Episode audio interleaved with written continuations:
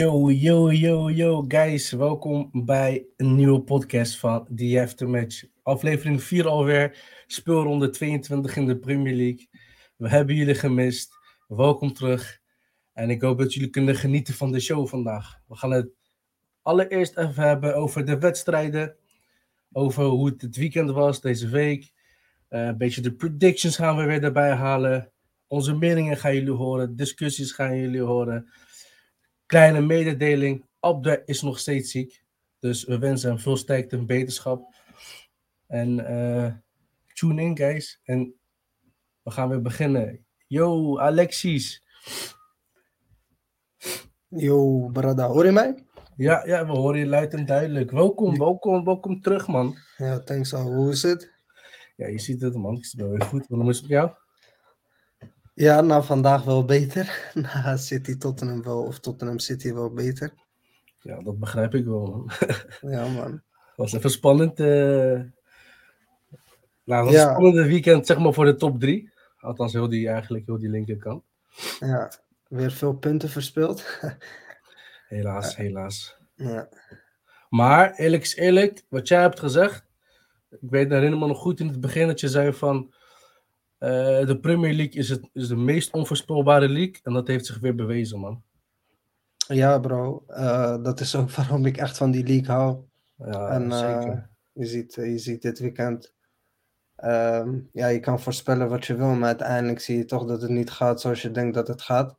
Precies. Je denkt de kleinste... Je hoort, zeg maar, een kleine team of een kleine club... dat je denkt van, ja... hebben ze makkelijk, hè, tot de grote City... of een van de Big Six...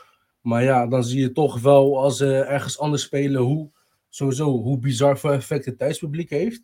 En dat het toch wel andere koek is als als je eventjes niet oplet. Ja, zeker, man. En je ziet ook, en ik denk dat dat sowieso in elk stadion is, maar je ziet ook dat een klein gedeelte is alleen uitfans. En het is bijna altijd volgepakt. En dat is echt wel iets Engels, dat is bijna iedere wedstrijd... eigenlijk vol zit. En niet iedere club die is even enthousiast, natuurlijk. Ja. Maar er zijn genoeg clubs tussen waar het echt gezellig is, laat ik het zo zeggen.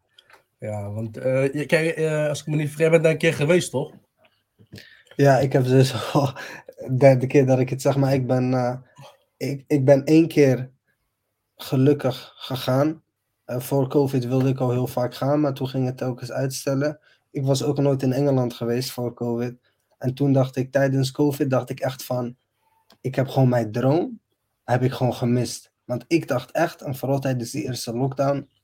dacht ik echt van, ze gaan gewoon nooit meer toeschouwers laten. En als ze het laten, gaan ze het waarschijnlijk doen... dat het stadion 75% vol zit, maar nooit volle 100%. En toen COVID eigenlijk voorbij was, dit seizoen eigenlijk... ben ik naar Arsenal, Aston Villa gegaan. En dat was echt chaos. Maar echt... vraag je gewoon, hè. Zeg maar, is het gewoon echt gemengd? Of hebben echt de diehard fans, de hooligans, bij wijze van die in één hoekje zitten? Of is het wel een beetje, is iedereen een beetje een hooligan daar zo? Ja, bro, ik kan dus echt alleen oordelen over Arsenal, wat ik daar heb gezien. En zoals ik in de vorige aflevering zei, is...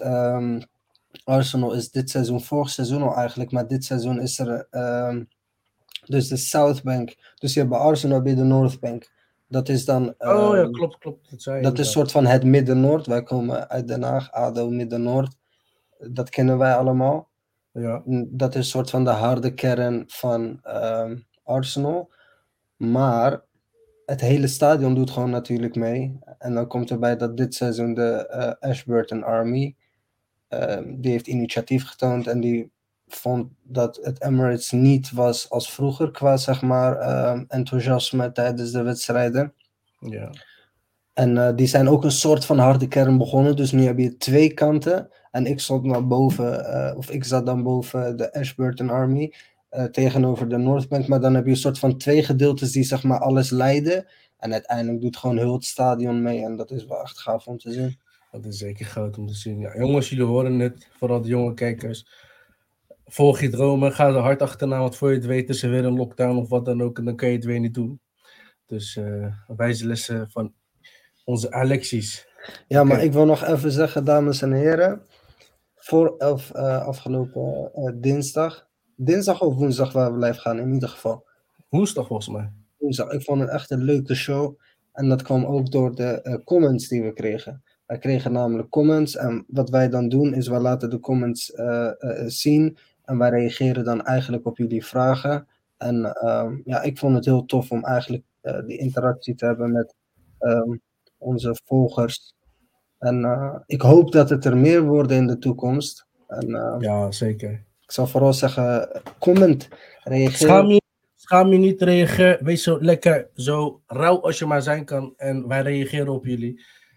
Wij ons respectvol tegen elkaar zijn dan in de comment section. En voor de rest, ja. Geniet ervan, man. Pep out. Laten we het hebben over Tottenham Man City. De wedstrijd is afgelopen. Ja, man. Ja. Harry Kane, 200ste doelpunt in de Premier League. Klopt, man. Ja, is nu officieel topscorer van aller tijden van Tottenham Hotspur. Jimmy Greaves, die stond op 199 doelpunten in de Premier League. En Harry Kane heeft vandaag officieel zijn 200ste doelpunt. 267 doelpunten in totaal. En eigenlijk het enige doelpunt in de wedstrijd. Tottenham City, wat vond je ervan? Kijk, ik ga eerlijk zeggen, in eerste instantie dacht ik van oké, dit heeft City. Dit heeft City wel. En dit is zeg maar zo'n gevalletje waarvan ik dacht, dus zoals ik net zei, van je weet het maar nooit en je kan echt niet zomaar een gok doen. Want ja, ik vond ze beide sterk. En dan zie je toch wel uiteindelijk dat doordat Tottenham thuis speelt en de energie voor hun daar veel groter is en het negatieve energie bij Manchester ook weer heel groter is, dat ik denk van de fans zijn daar de goede 12e man. Harry Kane, gelijk in de eerste kwartier. Ja, eigenlijk de eerste 15 minuten inderdaad was City dominant, zou ik maar zeggen. Ja. Maar ja, eigenlijk na die eerste 15 minuten vond ik City niet heel denderend spelen. Ik vond Tottenham vooral gevaarlijk op de counter. City had wel wat meer balbezit, maar leek nooit echt gevaarlijk en leek nooit echt alsof ze eigenlijk zoals ze met tegenzin een beetje aan het spelen waren. Dat is... Ik begrijp wat je bedoelt, want ik op een gegeven moment had ik het gevoel ook dat ze een beetje alsof ze geen zin meer hadden of zo. Want ja, was het lijkt toch, kijk, Arsenal heeft gisteren punten verspeeld. Dan denk je toch als City zijnde van, kijk, we kunnen 3 punten inlopen. Ja. Maar als je ze ziet spelen vandaag, dan lijkt het alsof ze 15, 20 punten losstaan bovenaan. Want er zit gewoon helemaal geen puff in, geen energie. Haaland die was onzichtbaar. En toch echt wel een grote gemiste kans voor City. Zoals ik net zei, vond ik het echt al rot. Ik zag het al aankomen, Everton, Sean Dyche, en dan verliest Arsenal 1-0. Maar ik had het ook niet verwacht van Tottenham, want Tottenham, die heeft eerder dit seizoen dan tegen City gespeeld, een paar weken geleden. En toen stonden ze ook 2-0 voor en uiteindelijk zag je dat ze 4 tegendoelpunten in de tweede helft hadden gekregen. Dus die eerste 15, na die goal van Harry Kane in de eerste 15 minuten, dacht ik ook van, dit gaat Tottenham nooit volhouden. Maar ze speelden sterk en ik ben blij. Ja, ik dacht ook wel dat eigenlijk, eerlijk gezegd, want Tottenham dat wel vaker, dat ze voorstaan dat ze gewoon uiteindelijk toch verliezen. Althans, dat heb ik wel een paar keer gezien bij hen nu. Ik dacht dat het weer zo'n gevalletje zou zijn. Ik dacht, oké, 1-0, 15 minuten. Ze hebben nog een groot deel van de eerste helft en de hele tweede helft. Ik denk, dat wordt makkelijk. Dat City het overneemt, zeg maar. Dat ze nog voorop komen te staan. Maar zoals jij zegt, ik dacht van City gaat met veel meer passie spelen. Veel meer vuur. Ze deden niks, man. Als jij zegt, de koploop heeft net verloren. Dat betekent dat het puntenverschil eigenlijk 3 punten is plus-minus. Ja. En dan denk ik, oké, als we dit winnen en de volgende wedstrijd is, als het goed is tegen City, mooi, ze moeten nog een keer tegen City deze maand. Nou, als ze die dan ook winnen, dan ben je hebben ze gelijk weer overheen gelopen. Ja, dan denk ik toch wel van, hashtag Pep out. Nee, joh, ben je gek. Nee, joh, gek. Guardiola, de beste trainer aller tijden, man. Doe even normaal. Dat je sowieso. Ziet gewoon sowieso waar City 2 keer achter elkaar kampioen geworden. Dit zou ook betekenen dat ze voor de 3e keer achter elkaar kampioen worden. Dat heeft alleen Sir Alex Ferguson gedaan. En dat is om een reden, bro. Want dat doe je niet 1, 2, 3. Maar wat je ook ziet... En dat is ook normaal, dat hoort bij een voetbalclub. City heeft 4-5 jaar met dezelfde groep gespeeld. Er komt een tijd dat je over moet gaan op nieuwe, jongere spelers. En dat transitiejaar, daar kan je eigenlijk niet in verwachten dat City daarin ook om alle prijzen meedoet. En ik vind het al knap dat ze tweede staan. En nogmaals, wat ik zie is gewoon een team wat gewoon niet goed draait. Maar ik moet ook zeggen dat City, zoals we hier zien, dames en heren, de laatste...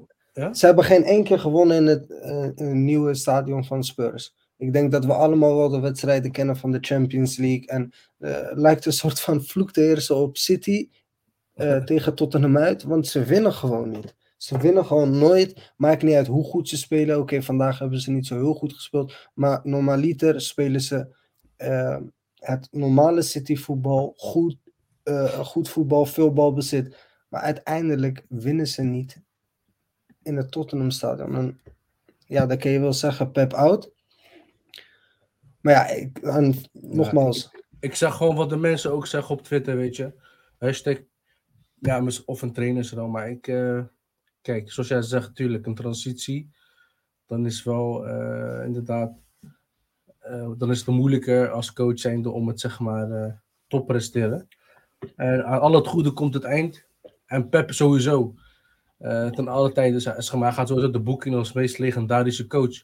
Maar ja, zoals je ook zei, aan alle legends komen een eind. Is het niet misschien het einde van Pep? Nee joh, gek. Door van normaal. Je ziet ook, je ziet toch ook dat Pep eigenlijk alles eraan doet om die spelers... Pep heeft altijd zijn spelers beschermd. Dat is zo. Althans, dat vind ik. Dat is mijn mening. Pep is altijd... tegenover de media is hij altijd beschermd richting zijn spelers. Hij neemt altijd de verantwoordelijkheid eigenlijk op zich.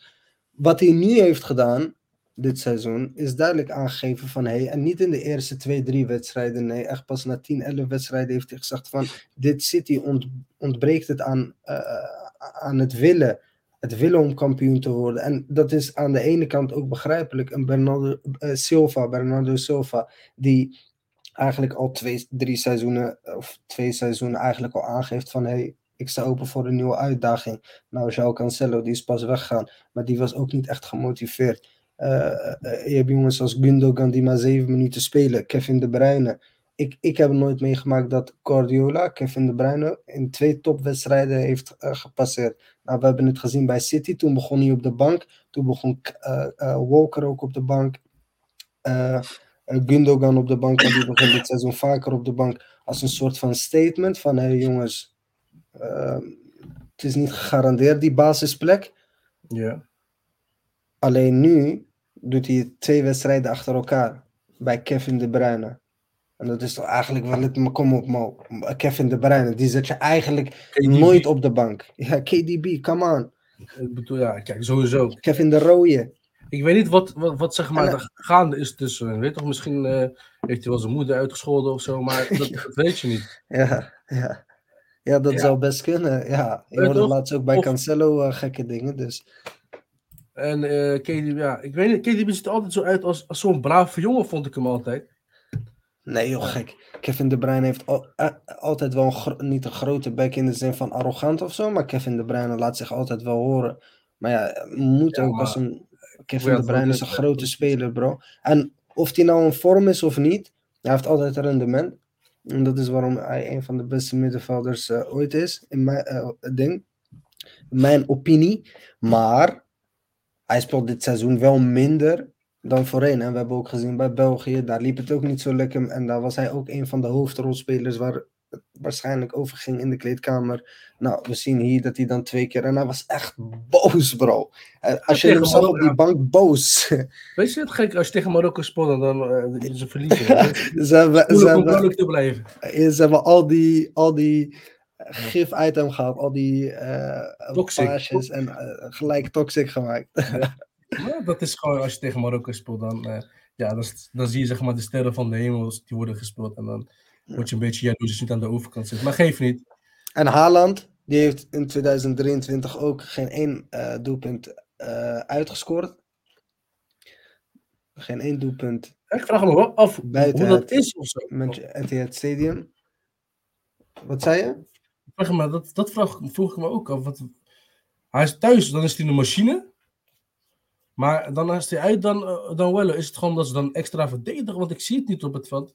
Misschien ligt dat aan mijn inzicht of zo. Maar ja. Waarom? Waarom krijgt hij of de bal niet? Of komt hij niet tot een schotkans? En ik begrijp natuurlijk dat ze als tegenpartij dat je hem een beetje in de gaten houdt. Want weet je toch, sowieso zodra die gozer de bal heeft en hij schiet hem, hij gaat altijd richting goal.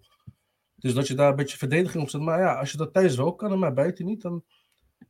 Of hij lijkt echt overwhelmed, zeg maar, echt door de menigte. Dat hij denkt van, wow, dit is wel heftig. Het is aan de bisken dan Noorwegen.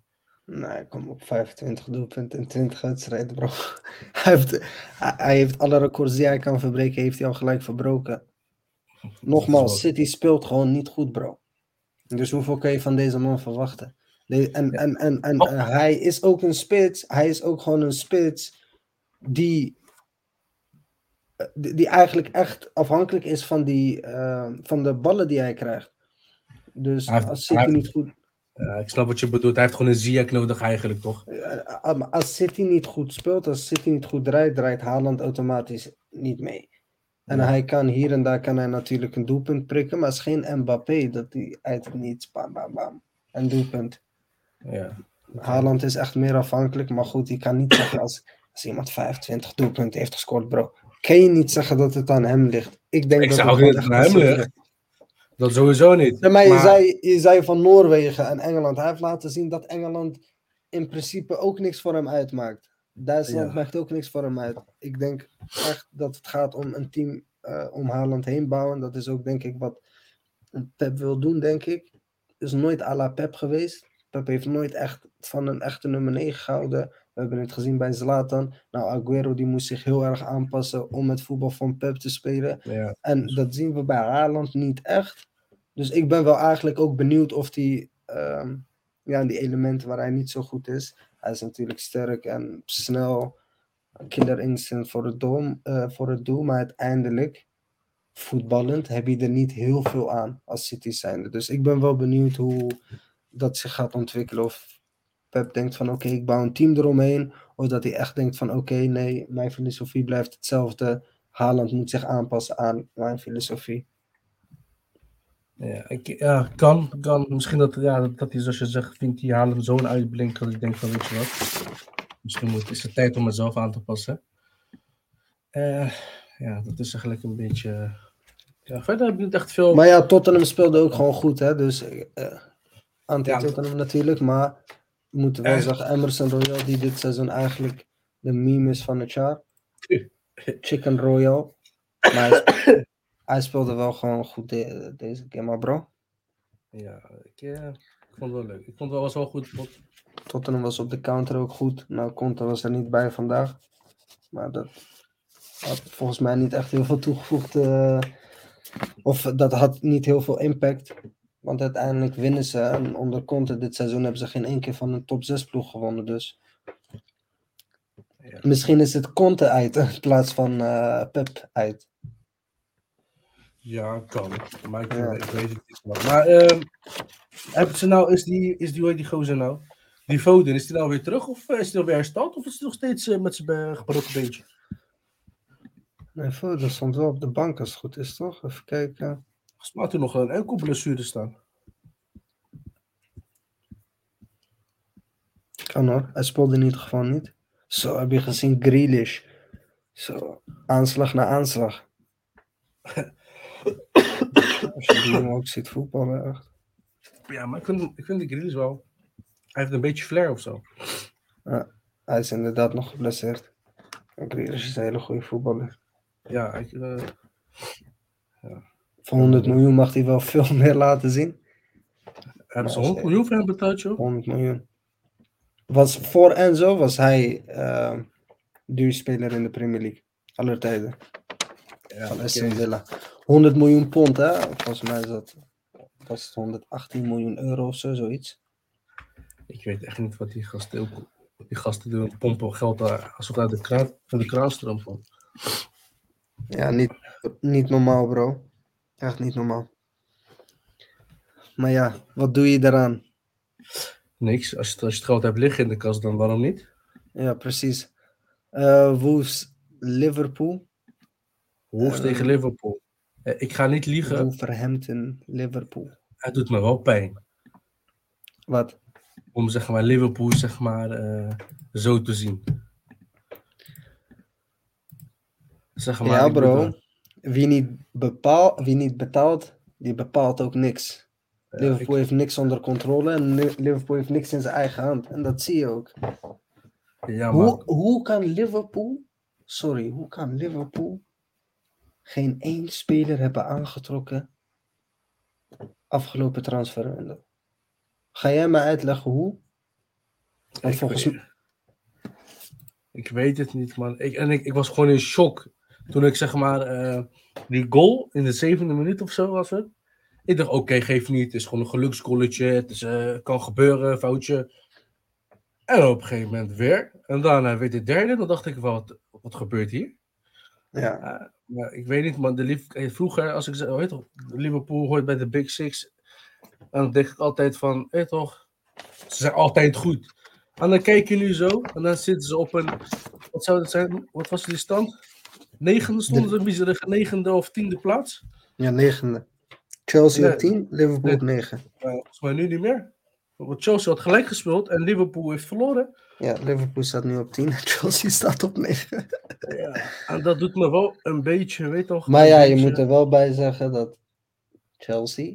500 miljoen heeft uitgegeven aan Liverpool. Nee, geen 500 miljoen. Gakpo. Sorry, dames en heren, ze hebben Gakpo gehaald. Die was ik vergeten. Ze hebben Gakpo gehaald, 50 miljoen. Maar het feit dat ik hem ben vergeten, dat ze hem hebben gehaald afgelopen transferwindow, dat zegt al genoeg. Toch? Ja, dat bedoel ik. Hij is niet echt heel significant geweest. Dus ik denk van, oké, hier hebben ze wat aan. Het is gewoon... Hij is leuk om erbij te hebben waarschijnlijk. Ik weet niet wat significant is, maar ik denk ook hetzelfde inderdaad. Ik denk ook dat hij totaal niet boeiend is geweest. Ja, en ik denk dat... dan kijk ik zo naar Gakpo. Ja, hij was goed toen hij voor Nederland speelde. Voor de WK heeft hij best wel goed gespeeld. En dan kijk ik denk van oké, Gakpo voor Liverpool kan, waarom niet? En dan kijk, het zijn wel nieuwe spelers, eerlijk is eerlijk. Dus sowieso, ik gun het ze wel dat ze een beetje aan het klimaat moeten winnen. Dat je dan, Núñez is een beest van een speler, we hadden daar volgens mij ook laatst over. Ja, maar er ook heel veel kritiek op input. En ik denk dat het is bij Liverpool. Kijk, jongens als Gakpo, jongens als Núñez, als ze 2-3 jaar geleden bij Liverpool kwamen, toen draaide Liverpool. Dus dan is het makkelijk om aan te sluiten. Maar nu is opeens alle druk op Núñez en opeens alle druk op Gakpo. Gakpo krijgt gekste heat op Twitter. Gakpo wordt helemaal kapot gemaakt op Twitter. En die jongen heeft maar 6 wedstrijden of zo gespeeld. Ja, maar weet je wat het is? Kijk, ze hebben bijvoorbeeld de Núñez en die Gakpo hebben ze waarschijnlijk gehaald als de nieuwe hoop voor Liverpool. Nadat ze Mané is weg is gegaan. Ja. Kijk, Mo Salah, ik ga gewoon eerlijk mee zijn. Hij is gewoon aan het einde van zijn, carrière, denk ik. Laat hij of zo. Ik zie hem niet meer heel... Hij is nog steeds een beest. Daar niet maar hij heeft wel vorig seizoen zijn contract verlengd. Dat zou ik ook doen, voor geld. Voor 300.000 of zo. Maar als Liverpool zijnde... Ik wil jou een vraag stellen. Je hebt nu een paar wedstrijden heb je meegekeken. Je hebt Liverpool kunnen volgen. Jij wist sowieso al hoe groot Liverpool is als club. Jij wist sowieso al van, oké, Liverpool is een club die de laatste paar jaar eigenlijk meedoet om prijzen. En dan dit seizoen zie je opeens een heel ander Liverpool. We hebben het al over gehad, over de uitgaves. Er zijn geruchten over een eventuele overname van Liverpool. Er zijn geruchten dat het binnen het bestuur van Liverpool eigenlijk helemaal niet gaat. Meningen zijn verdeeld over de verkoop en er is ruzie en bla bla bla bla bla. Ja. Wie denk jij uiteindelijk dat verantwoordelijk is voor deze resultaten? Nee, dat is heel simpel. Dat is het bestuur. Ja, maar zou jij Klopp nog een tweede kans geven? En ik ga nu even duivels advocaat spelen. Want je kan zeggen het bestuur.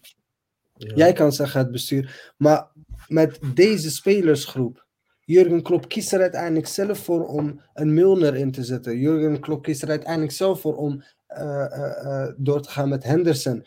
Voor 2-3 seizoenen. Het lijkt alsof Jurgen Klopp... En ben je bekend eigenlijk met het zevende seizoenssyndroom van Jurgen Klopp?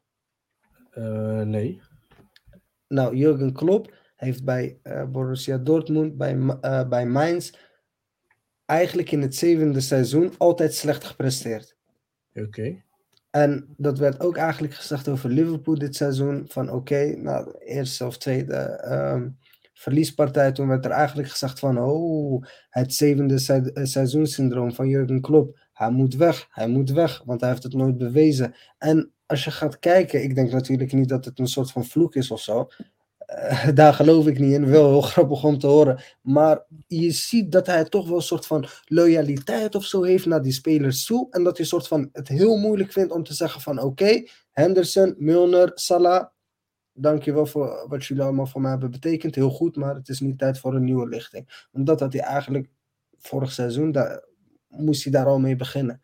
En het lijkt alsof hij dat soort van heel moeilijk vindt. En toch... Ja, maar Mané heeft het wel laten gaan bijvoorbeeld. Want dat was ook een van zijn thuisspelers. Nee, maar Mané wilde zelf weggaan. Mané zei zelf van oké, ze wilde heel graag door. Zelfs met Mané. Mané zei zelf van oké, ik denk dat het nu tijd is voor een nieuw hoofdstuk. En wat ik persoonlijk denk van Mané... Ik denk dat Mané en Salah eigenlijk nooit goed overweg konden met elkaar. En ik denk dat Mané heeft gezegd van oké, tot hier en niet verder. Of hij voelde het bij hangen. Ja, of dat. Dat kan ook. Dat hij heeft gedacht van oké, deze jongens zijn niet aan het doorselecteren. En het is heel moeilijk geweest ook voor Liverpool. Want ze hebben eigenlijk ieder seizoen meegedaan. De afgelopen 4-5 jaar hebben ze meegedaan. Maar uiteindelijk hebben ze... 1 Premier League gehaald en 1 Champions League. Terwijl ze in 3 finales stonden en 2 keer met 1 punt achter City zijn gekomen. Dat is ook voor die spelers heel moeilijk om eigenlijk ieder jaar te accepteren van we zijn het net niet. Ja, wat ik denk is, dat een beetje die confidence bij Liverpool eruit zit. Dat zeg maar die vertrouwen sowieso in de spelers in elkaar en ook in hun eigen spel. Ik denk dat zeg maar, vergeleken met de afgelopen keren, dat ook zeg maar, heel erg is achteruit gegaan. En mede door de blessurelijst die ze hebben. Ik bedoel, Van Dijk ligt bijvoorbeeld op de ligt eruit. Zeker. Konate ligt. Iedereen heeft daar wel een blessure. Dus ja, dat is één ding. En dan heb je nog zeg maar allemaal... Maar jongens... dat is ieder jaar zo, sorry. Dat is ieder jaar zo. Natuurlijk, ieder jaar is het blessures. Ieder jaar. En even terug op mijn vraag, want Klopp, jij denkt uiteindelijk dat het aan het bestuur ligt. Wat ik net zei, Klopp doet ook eigenlijk hele rare uitspraken de laatste periode, vind ik. We gaan nu even naar een uitspraak kijken die hij afgelopen zaterdag met ons heeft gedeeld. En ik vind Klopp echt een hele goede trainer. Meer een people's manager. Hij kan goed met de groep omgaan, denk ik. Tactisch. We horen altijd over pijnlijnders en them man. Dus ik denk dat hij tactisch geen Guardiola is. Maar als people's manager, ik heb het altijd een goede trainer gevonden. En ik vind het nog steeds een goede trainer. Maar kijk even naar wat hij dus zegt. Het derde doelpunt, dat tel ik niet. Want het was de eerste keer dat ze over de middenlijn kwamen in de tweede helft. De andere 2 goals in een wedstrijd met alle dingen die we hebben gezegd gedurende deze week. En voor deze wedstrijd, dat is gewoon een slechte start. Dus hij geeft eigenlijk aan van het derde doelpunt telt niet. Omdat ze maar 1 keer in de tweede helft over de middenlijn zijn gekomen. En kijk wat Wolves heeft gedaan. Kijk wat het Twitter-account van Wolves, die heeft gezegd van oké, 2-0. Matip. Eigen goal, Dawson, en ze hebben die van Ruben Neves doorgeschreven. Maar ja, kom op Mo, je kan dat dit niet zeggen als trainer, toch? Alex, weet je dat zijn? Dat zijn pleintjes, plaatjes. Die goal telt niet, want je staat balletje wacht, die goal telt. Je speelt in de Premier League. Dat is heel die tactiek, counteren. Als jij zegt, jij als jouw spelers op het veld, die stonden verkeerd of hebben niet naar jou geluisterd. Dat is één van de twee. En kijk, ik snap wat je bedoelt. Misschien die zevende seizoenssyndroom of Klopp. Kijk, zoals jij zei, ik heb een beetje medelijden met Klopp, want dat zit hem niet mee. Het bestuur werkt niet met hem mee. Geld is er niet. Hij kan niet echt zeg maar, die dingen, de mensen kopen die hij wilt kopen. Dus dat zit een beetje tegen. Er zijn nog ook veel van je thuisspelers die zijn geblesseerd. Ook vooral de verdediging een beetje geblesseerd. Nou, dat is zeg maar een tweede. En dan koop je nog de spelers die je koopt. Die zitten zeg maar nog in een soort van ontgroeningsfase. Die proeven net de Premier League. En dan, kijk, de Eredivisie en zo, dat is prima. Maar je weet, kijk, een paar keer Premier League, iedereen kan daar winnen. Als jij het gewoon slecht speelt, een paar keer ben je de pineut. Dit seizoen Brighton boven, het zit ook ergens boven. Newcastle heeft me, besef hè, Newcastle heeft maar 1 wedstrijd verloren dit seizoen. En dan, ja, bro, Klopp out is een beetje hard. Ik gun hem nog 1 seizoen, misschien krijgt hij een 8. En dan gaat het achtste seizoen van hem, gaat hij dan misschien, weet ik veel, een gekke inhaalslag doen. Maar als zij deze zomer niks kopen, of althans geen budget beschikbaar stellen om het team te verbeteren. En dan zou ik niet eens zeggen, hashtag Klopp out. Dan zou ik zeggen, Klopp, zoek naar een beter team. Want hier ga je jezelf niet, zeg maar, doe alleen maar je naam te slecht. Ja man, en ik deel die mening volledig. Ik denk ook dat Klopp, en vooral wat hij heeft gepresteerd afgelopen seizoen. En dat hij zeker genoeg krediet heeft om een 8e seizoen met een eerlijke kans. Dus gewoon met investeringen en niet met niks een nieuwe ploeg kan gaan opstellen. Maar ik hoop het ook echt voor die Liverpool fans. Ik hoop ook echt dat die overname van die club, dat eigenlijk zo snel mogelijk gebeurt. Of die eigenaren komen naar buiten en zeggen van oké, het gaat niet door. Of we horen geruchten van Dubai-investeerders, we horen geruchten over Amerikanen die willen gaan investeren. Ik denk voor die club en vooral voor die fans, want het is op dit moment een giftige club om eigenlijk supporter van te zijn. En je ziet ook echt tussen de fans eigenlijk een grote verdeeldheid. En die is er de afgelopen jaren niet geweest. Liverpool fans zijn altijd bekend. Die zijn positief en die staan altijd achter hun team. Maar je ziet dit seizoen dat er eigenlijk een hele verdeeldheid is. De ene kant vindt Klopp out, de andere kant niet. De ene kant vindt dat de overname plaats moet vinden, de andere kant niet. Dus ik hoop eigenlijk zo snel mogelijk voor die club. Want het is een hele mooie club, Liverpool. En vooral de fans. Dus, weet je. Ik hoop natuurlijk dat er zoveel mogelijk ploegen meedoen. En niet wat we eigenlijk de laatste jaren hebben gezien. Dat het alleen City en Liverpool is. Ik hoop juist nu Arsenal die aansluiting heeft gevonden. En juist nu Manchester United een beetje in een goede flow zit. Dat Liverpool ook eigenlijk gewoon goed blijft presteren. En dat die eigenlijk die eerste 6 teams. Dat die gewoon eigenlijk constant goed presteren. Kun je beseffen, bro, wat voor voetbal we dan gaan zien?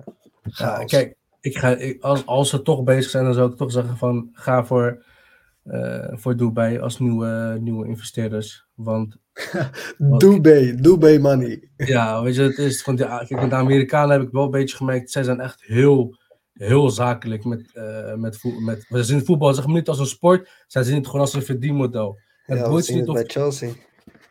Maar bij Arsenal had je dat ook heel lang, dat ze zeggen van, wij willen gewoon geld, dat boeit me niet of ze winnen of niet, wij willen gewoon winst eind van het seizoen. Ja. En daar we hebben toch wel meer het gevoel van, laat geld maar zitten, presteer gewoon, laat ons winnen. Ik wil tegen die andere Arabieren kunnen zeggen dat ik beter dan hem ben. Ja, je kan beter zeggen van dat het lijkt alsof Arabieren of Arabische eigenaar uit het Midden-Oosten, ja, meer ambitie hebben dan meer voetbalambitie dan de eigenaren, ja, die uit Amerika komen. Want je kan zeggen wat je wil over die gasten uit het Midden-Oosten, maar uiteindelijk als ze bij een club terechtkomen, dan zorgen ze dat de jeugdopleiding goed zit, dan zorgen ze dat de faciliteiten in en rondom de club goed zitten. Ze hebben een hele community, ze bouwen vaak communities en zoals je ziet bij Manchester City wordt er heel veel gedaan, ook voor de community in Manchester City. En dat kan je niet zeggen over Amerikaanse eigenaren. Ik ken weinig Amerikaanse eigenaren die, zoals jij zegt,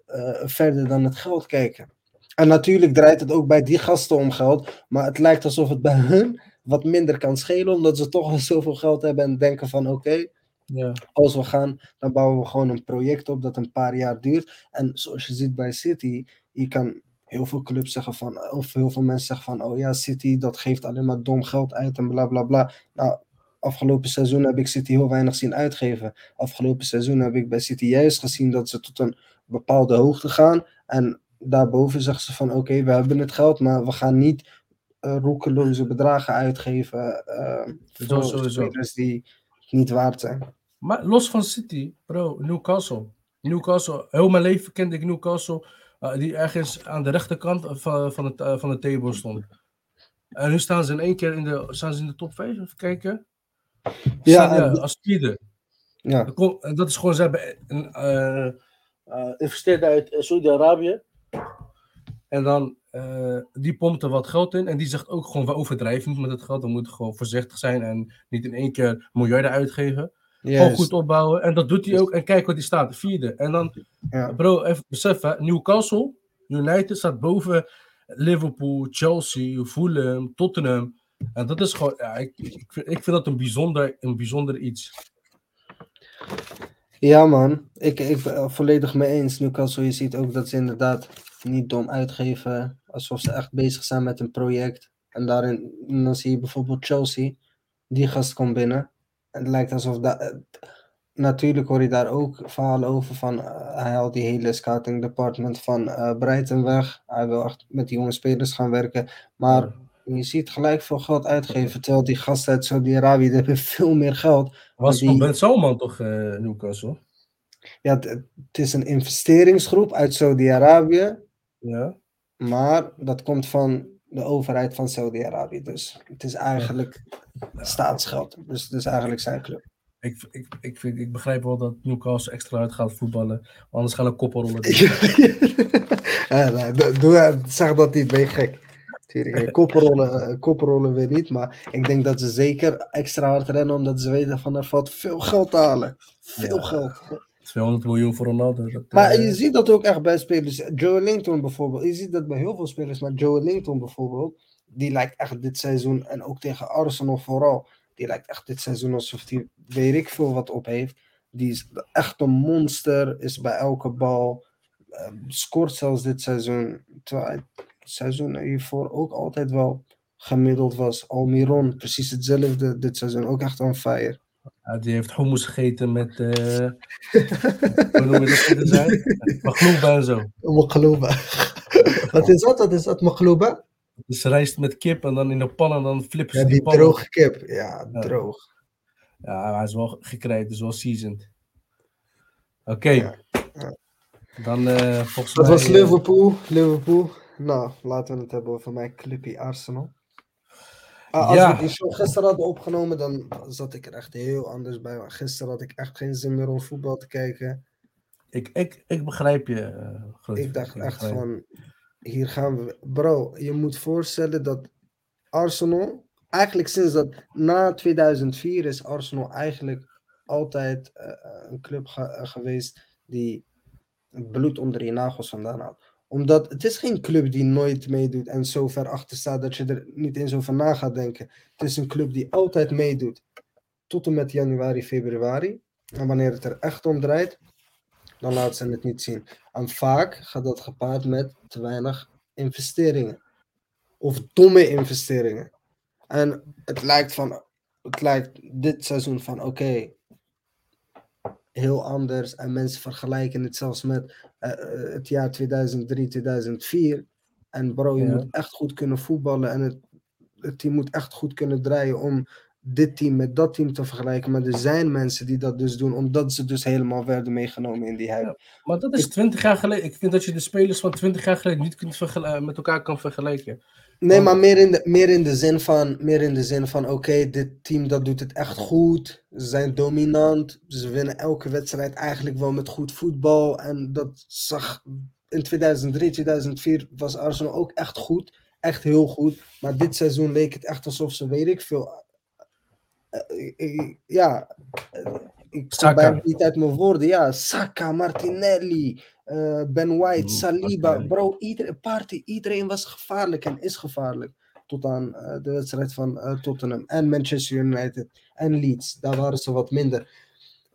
Maar eerlijk, ik vond ze wel een oké wedstrijd spelen. Nee, bro, nee, tuurlijk niet. Als je gaat kijken naar Arsenal afgelopen weken, dan was het op intensiteit. Deze wedstrijd leek het echt alsof ze niet wilden. Dat is wel zo. Normaal gesproken is het, zeg maar, zoals je een keer zei, vooral de eerste half uur, 20 minuten is het super high pressure, zeg maar. Dat ze echt voor de goal willen gaan. Maar dat is daarna, zeg maar, eenmaal die goal is gescoord, dan doen ze wat rustig aan. Maar ja, je ziet het. Deze wedstrijd ontbrak dat een beetje. En ja, waarom dat zo was, ik weet niet of ze, zeg maar, Everton hebben onderschat. Of ze een beetje hoogmoedig zijn geweest. Of dat ze gewoon echt, Everton heeft ze echt afgeschrokken. Ik weet, want als ik kijk naar de opstelling. Ja. Everton speelde praktisch met 8 verdedigers. Ja, maar dat is Sean Dyche.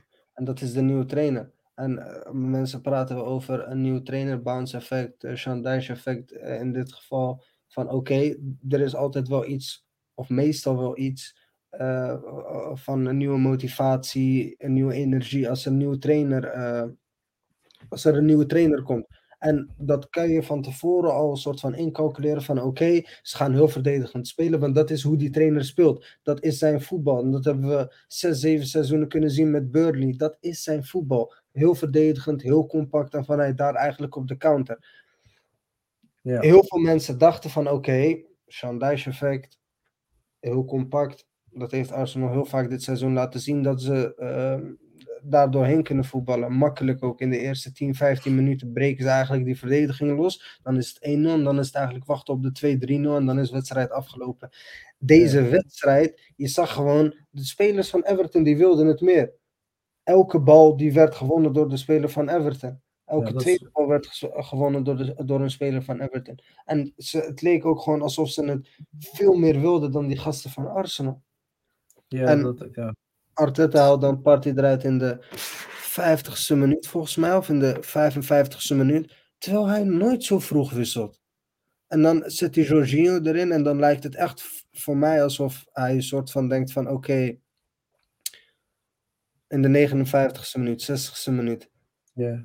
Martinelli zat niet echt in de wedstrijd, Party ook niet echt, maar om Jorginho erin te brengen, dan heb ik het gevoel van, kijk, hij is hier nog met zijn Chelsea tenue zelfs, dan heb ik echt het gevoel van, oké, hij wil nu laten zien wat ik vorige week al zei, van oké, dit is mijn aanwinst en hij gaat even deze iemand veranderen. Bro, wat hebben we gezien? Bro. Geloof jij mij nu als ik tegen jou zeg van, als ik daar op het middenveld sta, dan kan ik misschien 75% van wat die man kan?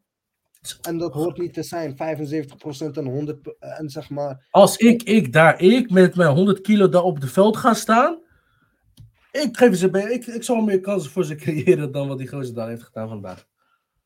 Maar, eerlijk is eerlijk, ik vind die aankopen die ze hebben gedaan waren ook het is te weinig. Mager, het is te weinig, bro. En kijk, dit seizoen kunnen ze nog steeds kampioen worden. En God zij dank heeft Manchester City vandaag verloren. Want dat laat zien, dit seizoen valt er alles te halen.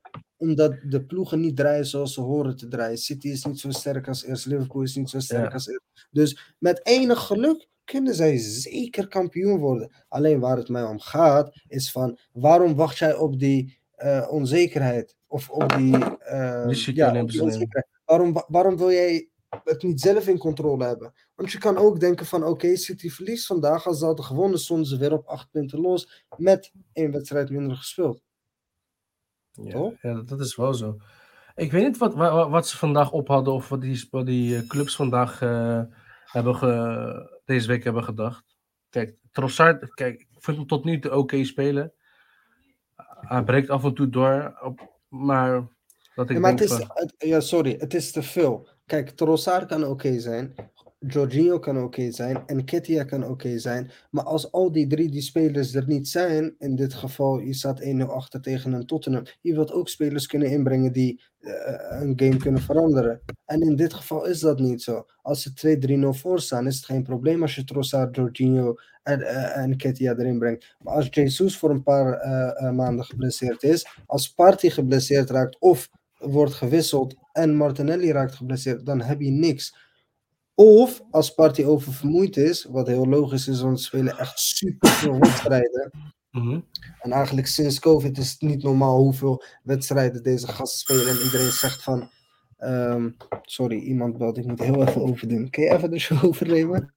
Ja, in ieder geval jongens, ik neem het even over. Maar zoals jullie weten, die Arsenal zijn een stelletje gierige gasten.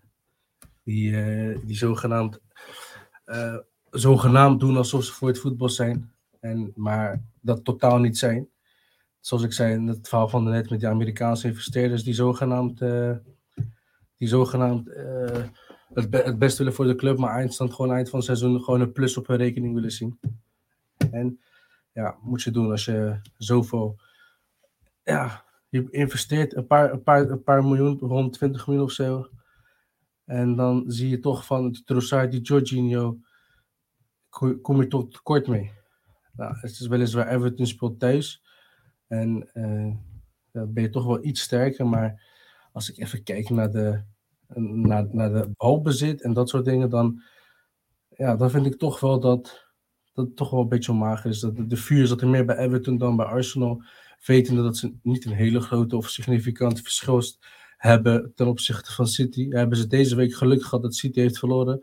Maar voor hetzelfde geld hadden ze het verschil kleiner gemaakt met 3 punten. En dan had je een heel groot probleem voor Arsenal. Want dan hebben ze de volgende wedstrijd, als ik me niet vergis, is dan tegen... Even kijken. De volgende wedstrijd, als het goed is, volgens mij tegen City ook. Ja, als je die dan verliest, dan ben je gelijk de pineet. Want dan zouden ze gelijk staan en dan zag ik ze echt hun eerste positie vrij weggeven. Dat hopelijk de volgende keer. Ik hoop dat ze de volgende keer wel beter op gaan letten en dat ze dit seizoen een soort van overleven. En dan, ik gun het ze nog steeds de eerste plek. Vooral om Arsenal fans die meer luisteren. Sowieso. Maar, dat is ook, ik denk dat Arsenal de club is die het meest verdient. Als je gaat kijken naar de afgelopen jaren, een grootste banterclub in Engeland. Ja, maar dat is wat ik net zei ook over. Ze zijn meer geld gedreven dan voetbal gedreven. En mag je weliswaar zo zijn dat je de meeste omzet genereert, de meeste winsten behaalt. Maar als jouw fans keer op keer teleur worden gesteld of zo leuk worden verwend met de eerste helft van het seizoen, met alleen maar successen en overwinningen en de eerste plek, om vervolgens het tweede deel van het seizoen eigenlijk heel zonde weg te geven. Dan denk ik toch wel van, ja, Arsenal, jullie de spelers moeten jullie gewoon buiten opwachten en even laten zien wie de baas is. Ja, en ik vind dat een beetje te hard voor dit seizoen, want deze spelers van dit seizoen hebben juist laten zien van, oké, wij zijn niet het Arsenal van afgelopen jaren, waar er heel veel twijfels waren of eigenlijk gasten bij Arsenal zaten omdat ze van de club huwden of eigenlijk puur voor het geld. Maar om even, sorry, trouwens, ik had eten besteld en die gast had aangebeld. Maar om even af te maken waar ik het net over had, want dat moet ik toch even kwijt. Arsenal kan het doen dit seizoen. Arsenal kan het doen dit seizoen en dan ben ik even gelukkig. Alleen het gaat erom van, het ligt nu niet aan de spelers, het ligt niet aan Arteta, maar het ligt aan Edu, die de technisch directeur is van Arsenal, en het ligt aan de eigenaren van Arsenal. En als ik de geruchten moet geloven, dan hebben de eigenaren van Arsenal een budget vrijgesteld.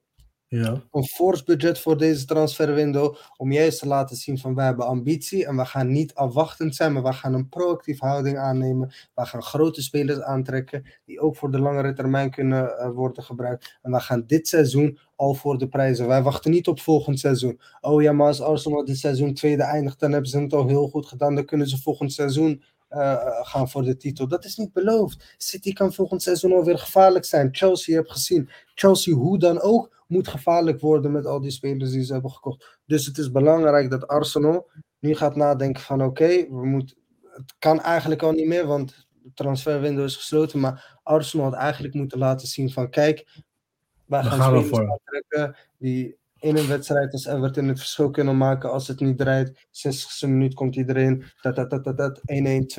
en we hebben gewonnen. Jorginho, bro, wat heeft die man gedaan? Kom op, man. Wat heeft die man gedaan, man?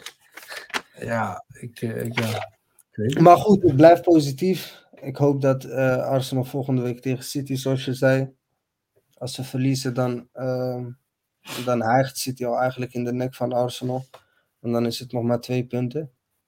Spelen wel thuis Arsenal. Dus ik denk dat dit echt de wedstrijd is waar ze die 3 punten moeten pakken. City... spelen ze tegen Everton toch volgende week weer? Maar dan thuis. Wie? Arsenal. Nou, als het goed is, wat Arsenal... tegen Everton? Ja, maar dan thuis. Nee, tegen Everton hebben ze vandaag gespeeld. Ja, maar dan... in de Premier League? Heb je het over de Premier League? Oh nee, volgens mij is dit ding. Ja, de Premier League is dit. Dus ik had even, als je bij, hoe heet dat? Day to be confirmed. Zie ik daar wel. Nee, ze spelen volgende week in het weekend. Spelen ze tegen... Kun je het laten zien? Jazeker. Kun je het laten zien?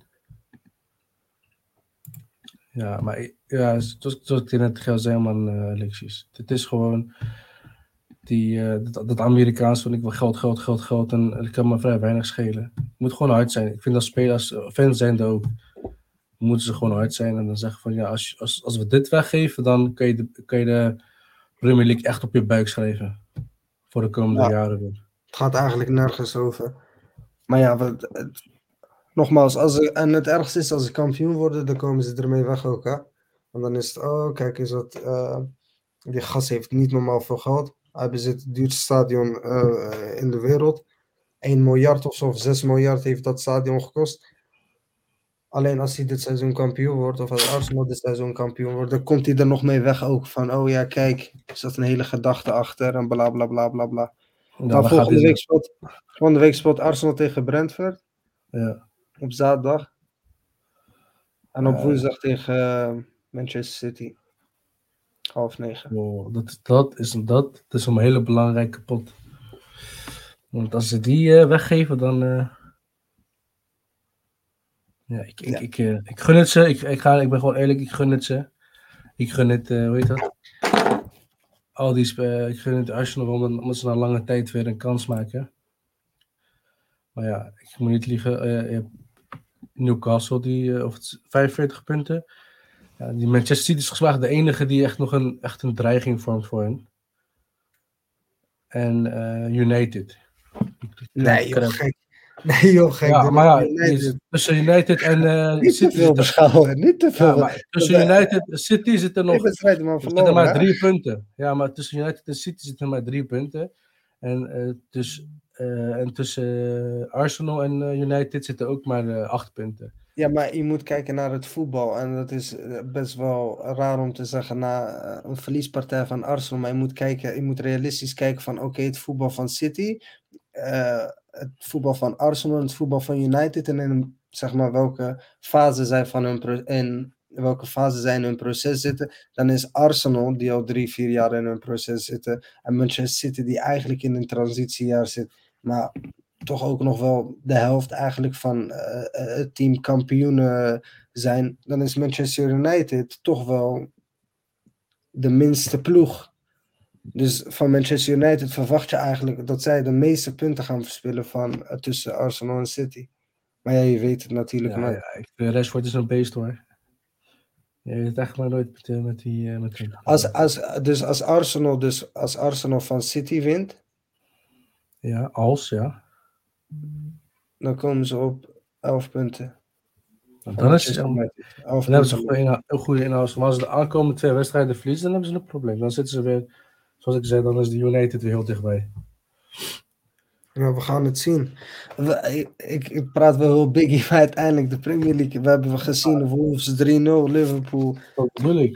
Tottenham wint van City, dus je weet het nooit. Nou, je ziet het met Abdar. Hij dacht, ook kan het met Chelsea dat het heel goed ging. Ja. En nu ligt hij ziek in bed van alle stress. Precies, ik heb het nog nooit. Hoe toevallig is het dat hij opeens een week ziek is? Dat kan toch niet? Toeval bestaat niet, zeg ik altijd. Dat kan toch niet, dat hij opeens een week ziek is. Dat hij opeens... Kijk, Arsenal verliest en ik ben er gewoon, dames en heren. Ik sta hier gewoon als een echte man mijn woord te doen. Maar Abder is nergens te bekennen.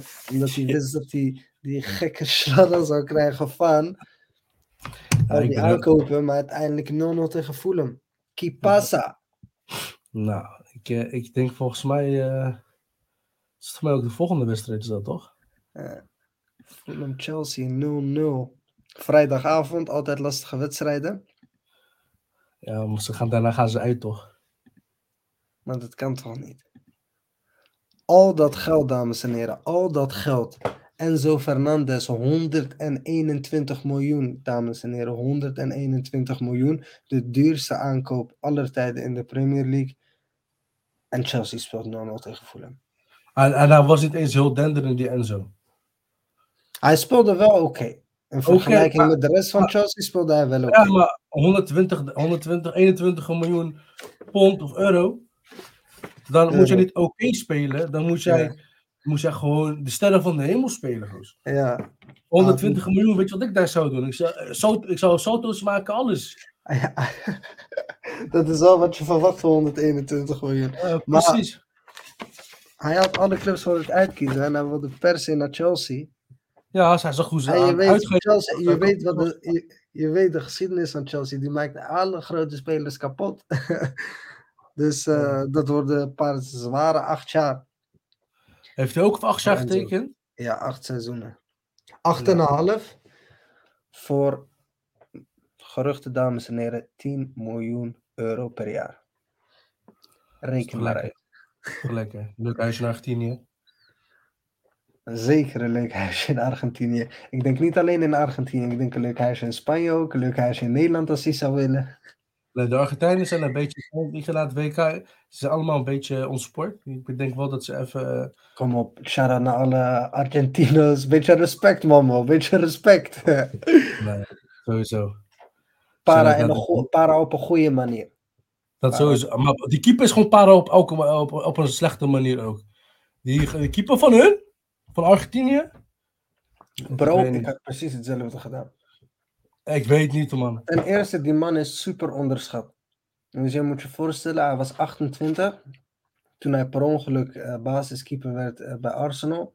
Omdat Arsenal, Leno die was geblesseerd en er was eigenlijk niemand. Shout-out naar Arsenal. Shout-out naar Arsenal. Shout-out naar Arteta. Win dat jaar de FA Cup. Moet dat seizoen daarna eigenlijk weg. Waarom?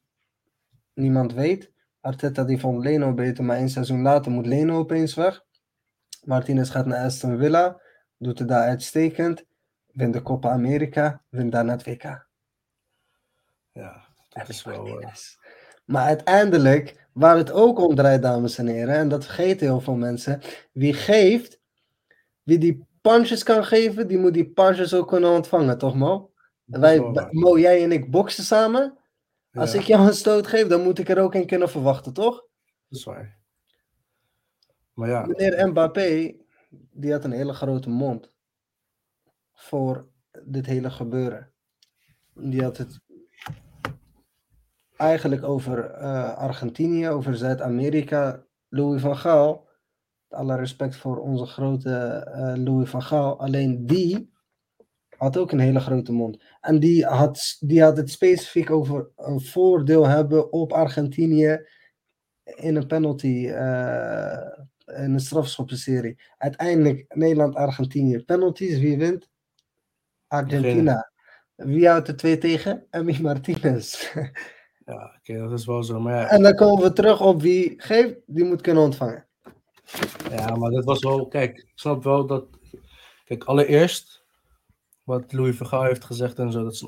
Dat is ook een beetje om de tegenpartij een beetje bang te maken, denk ik. Het is niet dat je gaat niet tegen de tegenpartij zeggen, wij gaan ervan uit dat we verliezen. Nee, Louis van Gaal, Louis van Gaal, die is algemeen bekend dat hij als hij wat zegt, dan meent hij het ook echt. We hebben altijd gedacht van, ja, Louis van Gaal, die doet dit, omdat hij een beetje gek is misschien, of dit, omdat hij... Nee, Louis van Gaal, als hij iets zegt, dan meent hij het ook echt. En Nederland heeft volop getraind op penalties.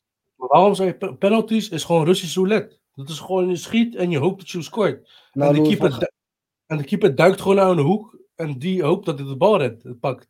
Nou, we kunnen met z'n allen 2014 herinneren. En uiteindelijk is dat, ik deel jouw mening, ik denk dat het ook uiteindelijk allemaal toeval is. Maar toen hij Kroon had gebracht voor Sillissen, die eigenlijk nog nooit in zijn carrière toen een penalty had tegengehouden. Iedereen dacht van, oké, dit is het. Louis van Gaal, die komt met die nieuwe gamechanger. Maar uiteindelijk, ja, hij heeft dat dit keer niet gedaan. Maar hij dacht van, is ook gelijk 2 koppen groter dan Sillissen. Ja, kijk, ik vind wel dat je kan oefenen natuurlijk voor penalties.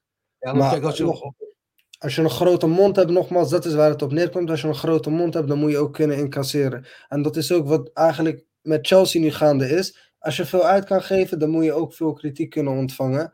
En dat geldt ook voor alle Chelsea-fans die nu opeens zeggen van... oh nee, maar dit seizoen, Graham Potter's eerste seizoen... jij kan niet zoveel geld uitgeven en dan niet verwachten van Chelsea dat ze in de top 4 eindigen. Zijn we het daarover eens, man? Niet zoveel geld, Alexis. 700 miljard euro. Miljoen euro. Ja, bijna een miljard. Ja, ik dacht dat je even zou zeggen... dat het weinig geld was. Ze hebben volgens mij meer geld uitgegeven dan alle competities bij elkaar afgelopen winter. Zij hadden beter de tegenpartij kunnen omkopen met 10 miljoen elke wedstrijd dan wat ze nu hebben geflikt. Ja, en laten we even kijken hoeveel van die spelers eigenlijk hebben gespeeld. Nou, Badiashile, die heeft eigenlijk alle wedstrijden gespeeld sinds hij is gekomen. Thiago Silva, die was er al. Nou, Marc Cucurella afgelopen zomer, Enzo Fernández.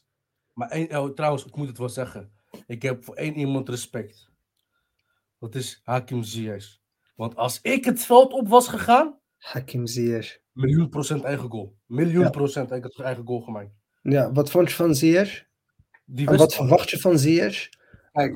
Kijk, ik begrijp waarom ze het bewust hebben, verpest voor hem. Ik begrijp het. Want die man, wat hij doet, de spelers die hij ziet lopen en de ballen die hij geeft, dat is gewoon maatwerk. Dat kan je nergens anders vinden, denk ik, dan bij hem. Alleen ja, ik had hem toch wel gegund naar die transfer. En kijk, en ik vind het ook een beetje naar voor hem, want ze zien, nu pas zien ze zeg maar hoe belangrijk hij eigenlijk is voor dat team. Mudryk, hij geeft Mudryk zulke goede ballen. Nee, maar denk je dat hij dit dus echt doet omdat hij Hakim Ziyech opeens zo heel goed vindt? Ja, sowieso. Hij heeft hem niet heel veel laten spelen. Tuchel liet hem al helemaal niet spelen, maar Potter heeft hem wel wat vaak gebruikt, maar ook niet heel vaak laten spelen. Ja, maar de laatste paar wedstrijden... Maar als je kijkt nu echt maar naar de laatste paar wedstrijden, dan speelt hij gewoon. Kijk, bij Tuchel was gewoon dat hij gewoon echt 3-4 wedstrijden gewoon niet speelde. Of gewoon echt de laatste 10 minuten, 5 minuten kwam invallen om tijd te rekken, bij wijze van. Maar, sorry. Als wij hard zijn voor Enzo Fernández en als wij hard zijn voor... Hij was natuurlijk rond 21 miljoen, maar als wij hard zijn voor andere spelers, moeten we ook hard zijn voor Ziyech. Ik begrijp alles daaromheen. En ik begrijp waarom hij niet 100% zou kunnen presteren als hij niet het vertrouwen voelt en in zijn achterhoofd heeft, over 3-4 maanden ben ik hier weg. Ja. Maar laten we eerlijk zijn. Heeft Hakim Ziyech een goede wedstrijd gespeeld? Ik vond hem wel een goede wedstrijd spelen. Ik vond hem eigenlijk onzichtbaar. Nee, ik vond het niet, man. Ik vond wel dat een goede ik heb altijd het gevoel, of althans sinds dat hij bij Chelsea is... Ja. En natuurlijk echt een gevaarlijke voetballer. En je hebt vorige week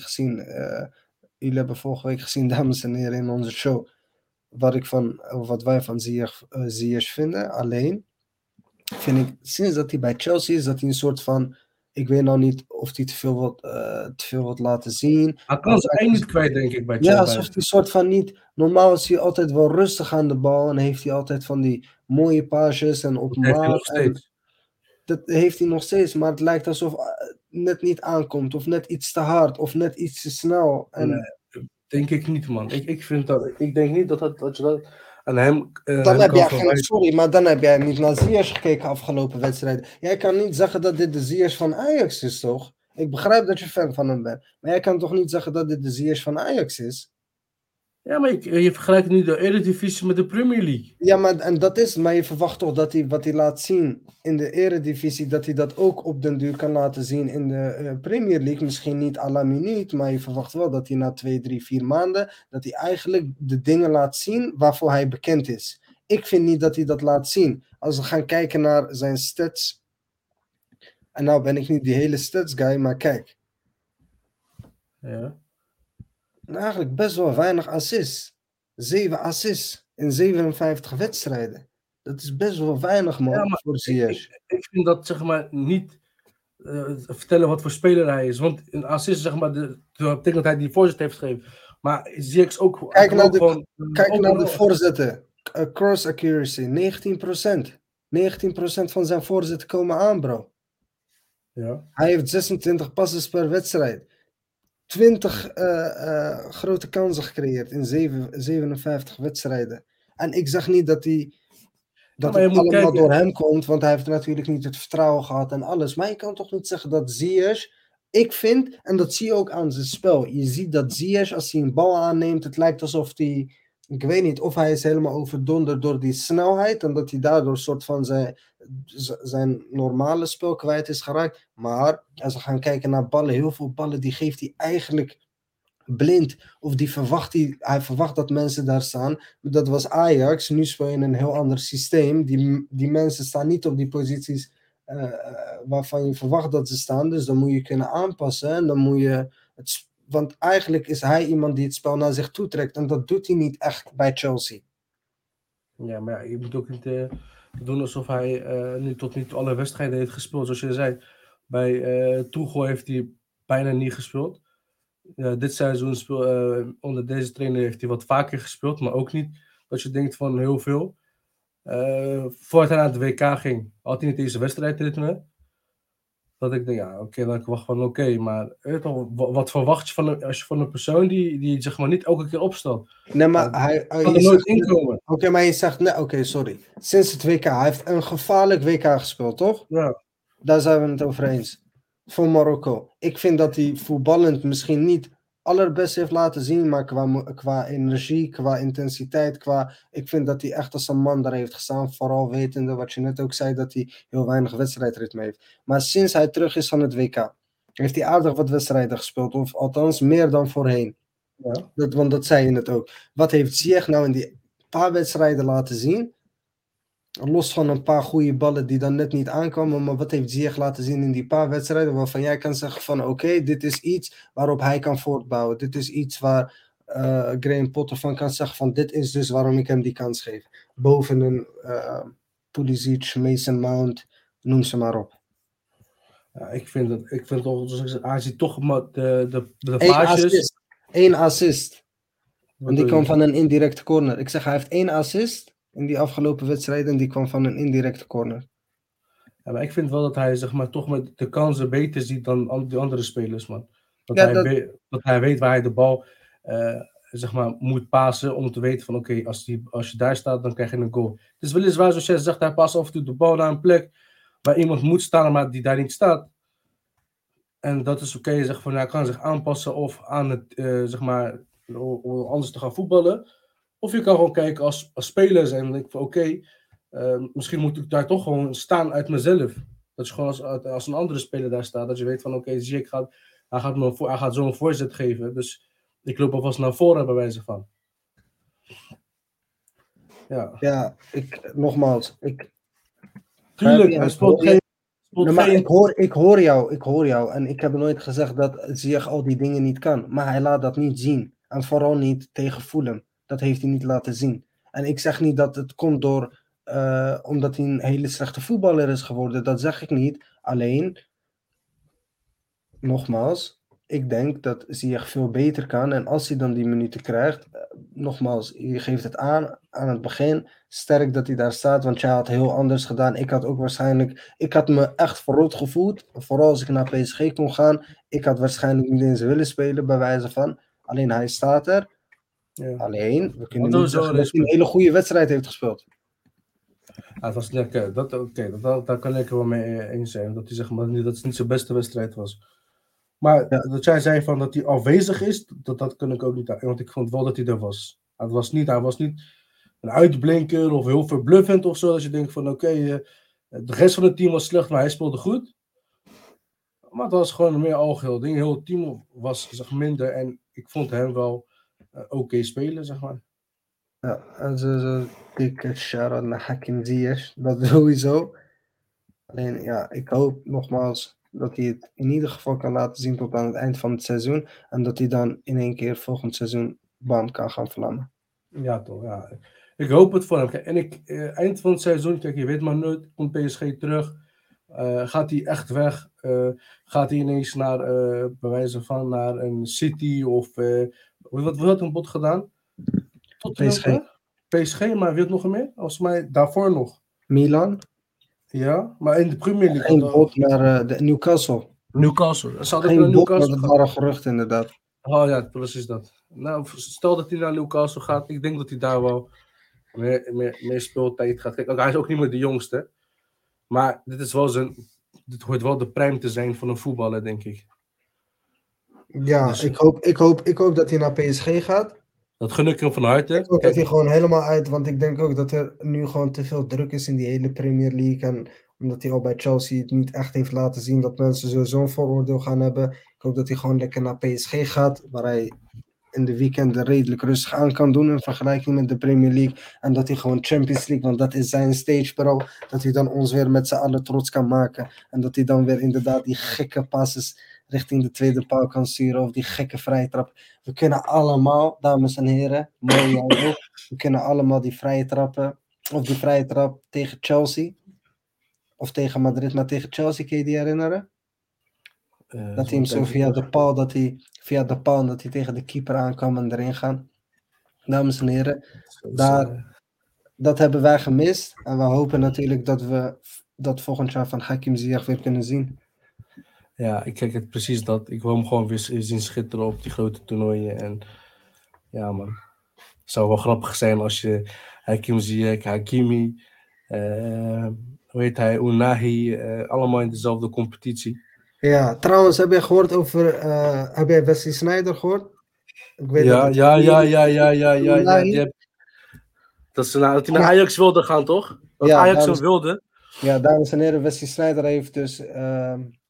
had dus aangegeven dat Unahi heel graag naar Ajax wilde gaan en dat hij via dus in contact kwam met Wesley Sneijder en dat Edwin van der Sar eigenlijk aangaf dat er geen budget daarvoor was. Wesley Sneijder gaf 15 miljoen aan. We hebben allemaal gezien dat hij voor 10 miljoen naar Marseille is gegaan, maar dat is eigenlijk wel een gemiste kans voor Ajax, hè? Ja, maar dat zegt niet. Kijk, wat ik had begrepen is Marseille bood 10 miljoen, maar volgens mij 3 miljoen ook aan salaris of zo. En Ajax kon dat salaris, volgens mij vonden ze te veel. Ja.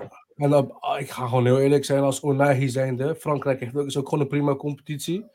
En voor wat extra geld. En die speelt ook gewoon gelijk bij Marseille, is ook een van hun gewoon de topclubs daar zo. Ja, natuurlijk. Je speelt nu liever toch bij Marseille dan als je bij Ajax tegen de Graafschap gaat spelen, bij wijze van. NS met een comment, goedenavond heren, goedenavond NS. NS, ja. Hakim Ziyech, ik weet niet of je de wedstrijd hebt gezien, wat vond je ervan? Laat ons vooral weten in de comments. Dames en heren, like en subscribe vooral. En share, we zien dat de podcast stap voor stap groeit. Maar met jullie hulp kan die natuurlijk nog sneller groeien. Dus deel alsjeblieft, laat een like achter, abonneer en... Ja, jongens, ook een tip. Stel dat jullie willen dat jullie een andere favoriete club hebben dan de Big Six. Laten we zeggen, stel dat Brentford je favoriete team is. Ja, ik ben wel bereid om voor jullie een wedstrijdje te kijken van Brentford en mijn eerlijke mening erover te geven. Zou waarschijnlijk niet goed zijn, maar wel eerlijk. Wel 3-0 gewonnen. Ja, en laat vooral ook in de comments weten inderdaad andere content of jullie dat interessant zouden vinden. En dan zijn wij hier om te leveren. Laten we even... dit is een... Twitter-account die ik volg. Wel grappig om af en toe te kijken. Dan. Natuurlijk, we nemen het allemaal iets te serieus, het voetbal. Dus er moet ook plek zijn om een klein beetje Shout out trollvoetbal. Kevin De Bruyne. Manchester City today. Pep Guardiola. Ken je deze gast van Gomorra? Ik weet niet wie hij moet voorstellen, DJ Khalid. Misschien Kyle Walker, volgens mij. Haaland, gek. Mahrez, kijk deze Mahrez. Mensen zijn echt gemeen, hoor. Zo speelde hij wel echt vandaag, bro. Mahrez, oh je doodleggen. Pep Guardiola, when he plays against Tottenham. Hij lijkt ook op een Marokkaan, die geuzer, jongen. So, wat is hij? Hij Spanje uit gewoon, toch? Ja, Catalaan. Hey, maar dit klopt wel echt. Als hij tegen Tottenham speelt, dan lijkt hij alsof hij veel stress heeft. En komt er die ziek is. Misschien. Porro. Erling Haaland. Hé, maar zo, hè? Best echt gemeen, man. Nee, dit is grappig toch, bro? Kom op. Anders neem je het allemaal te serieus. Hey, dit is wel echt waar, hè. Arsenal was echt prettig. Oh, Gündoğan. DJ Khalid, Gündoğan. Even kijken. Ja, Arsenal. Ik heb vandaag echt genoten. Besef, Arsenal-fans die willen dat Tottenham een wedstrijd wint. Dat komt nooit voor, bro. Ja, maar vind je het gek met die kleine... Ojo. Ja, Jamal Musiala. Ik heb die wedstrijd niet gezien. Jack Grealish touches the ball. Ja, hij werd vandaag echt mishandeld, die gozer. Niet normaal. Die tackle ook van Romero. Hij heeft wel gebroken, gek. Ja. Kijk, zo zat De Bruyne dus op de bank. Boos. Ja, ik weet niet of hij boos is. Ik weet niet wat mensen verwachten van mensen die op de bank zitten. Dat ze gaan lachen. Hij zit op de bank in de kou. Hij heeft handschoenen aan, alles. Ik zou ook niet lachen. Ja, dat klopt wel eigenlijk. Ik zeg, alsjeblieft, maar laat me gewoon thuis zitten. Hebben jullie de eredivisiewedstrijden gevolgd vandaag? PSV Feyenoord was gelijkspel, zag ik. Dus, ja. Bro, ik volg sinds een paar jaar eigenlijk niet echt meer de eredivisie. Ik volg het wel eens en ik kijk gewoon op livescore en zo. Maar ik kijk nooit echt samenvattingen of zo. Ik heb inderdaad ook gezien dat PSV vandaag 1-1 heeft gespeeld. Ja, Feyenoord, dat kantje boy. Ja. Maar, nou, kijk vandaag de Premier League, NS. Vandaag Maar ja, mochten er meer kijkers zijn die interesse hebben in eredivisiewedstrijden, dan kunnen we natuurlijk altijd gaan kijken of we een... Volgens mij Ajax nog 6-0 of zo gewonnen, 5-0, wat was het? 0-5 zag ik inderdaad. Ja, het was... Real Madrid versus Liverpool in de Champions League. Ja, ze doen het allebei niet goed. We gaan het zien. Is dat eerst? Wat een mooie wedstrijd. Barça. 5 punten los of 8 punten nu volgens mij inmiddels. Zie je die gezicht erin? Better luck next year. Our new header. Wie? Sommige begrijp ik ook niet, dus... Liverpool fans are pretty great at the moment. Oh. Ja. Ja. Heb je deze gezien? Nee. Misschien. Mensen zijn echt gemeen. A day in Darwin Núñez live. Maar ik ga niet liegen. Volgens mij zei dat. Ik zei dat net ook volgens mij. Hij gaat volgend seizoen. Hij gaat denk ik echt vlammen. Ja, want hij heeft wel heel veel goede loopacties. Ja, en, maar de skills heeft hij. Alleen als hij bij de goal komt is hij bang of zo. Weet ik veel. Of zit hij ineens 2 keepers voor zijn neus? Hallucineren. Maar we zien het wel. What the fuck is dit? Kan je deze zien? Hidden in the trees, far away from society, lies a very troubled species. The Chelsea fan, after spending silly money on shite players and playing terrible football, the Chelsea fan is afraid to show his face. Running in the bushes, he spots a friend. A friend who feels his pain. Liverpool fan. 2 years ago, this species would be wearing the badge with pride after finally winning the league. But now, they too are a laughingstock. They lock eyes, embrace, and share a moment together, thinking of the good times they once had. But their moment of comfort soon turns to sorrow. as unaware to them, their predators spot them in the open.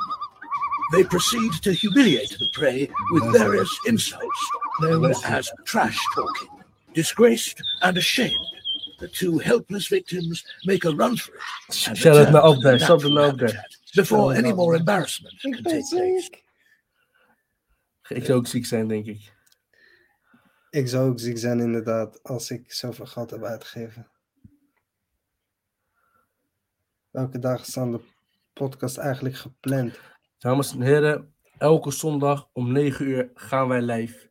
Dus zet je belnotificatie aan en je krijgt vanzelf de melding. Precies. En er komt sowieso nieuwe content aan. We zijn alleen nog even aan het kijken hoe en wat. Maar voorlopig is inderdaad elke zondag tune in.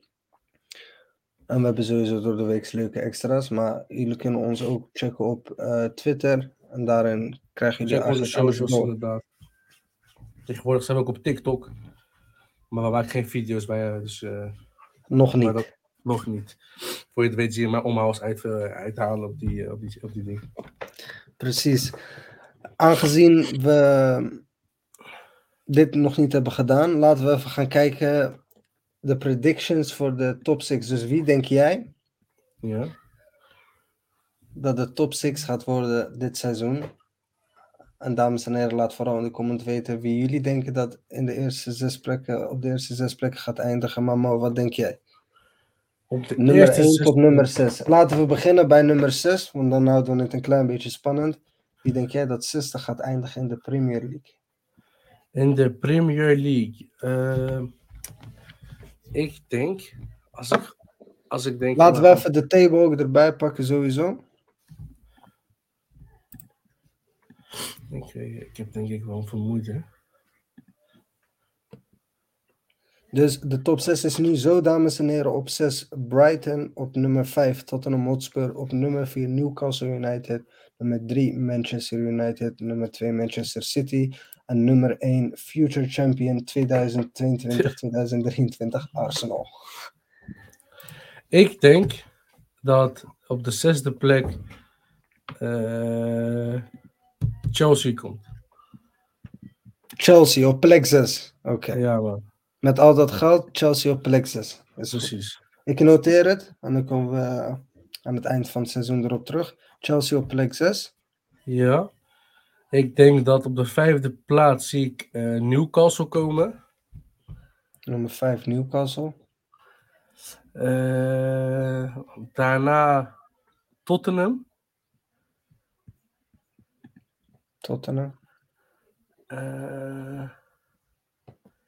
Ja, en ik denk gewoon de top 3. Dan zou ik denk ik echt gaan voor... Ja. Dat is wel wat. Ik denk op nummer 3 City. Nummer 3 City? Ja, en dan nummer 2 United. En op nummer 1 denk ik Arsenal. En jij denkt dus dat City of dat United boven City gaat eindigen? Ja, ik denk dat City nog ergens along the road punten gaat verliezen. Ja, ik zie Abdar ook in de chats. Abdar, ik weet niet of je in staat bent om ook even jouw top 6 door te geven. Maar we doen dus een predictions. Wie denk jij dat de top 6 gaat worden dit seizoen in de Premier League? Zet ze in de comment en who knows. Oké. Dat is wel een hele bijzondere, United boven City. Ik ga op plek 6 ga ik voor... Moeilijk, hè? Ja, ik ga op plek 6 voor Newcastle. Op plek... Ja. Oké. Ik ga op plek 5 voor Tottenham. Die blijft daar gewoon. Ja, ik ga op plek 4 voor United. Ja. En ik denk dat Chelsea op 3 gaat eindigen. Want ik kan het gewoon niet voor me zien dat Chelsea...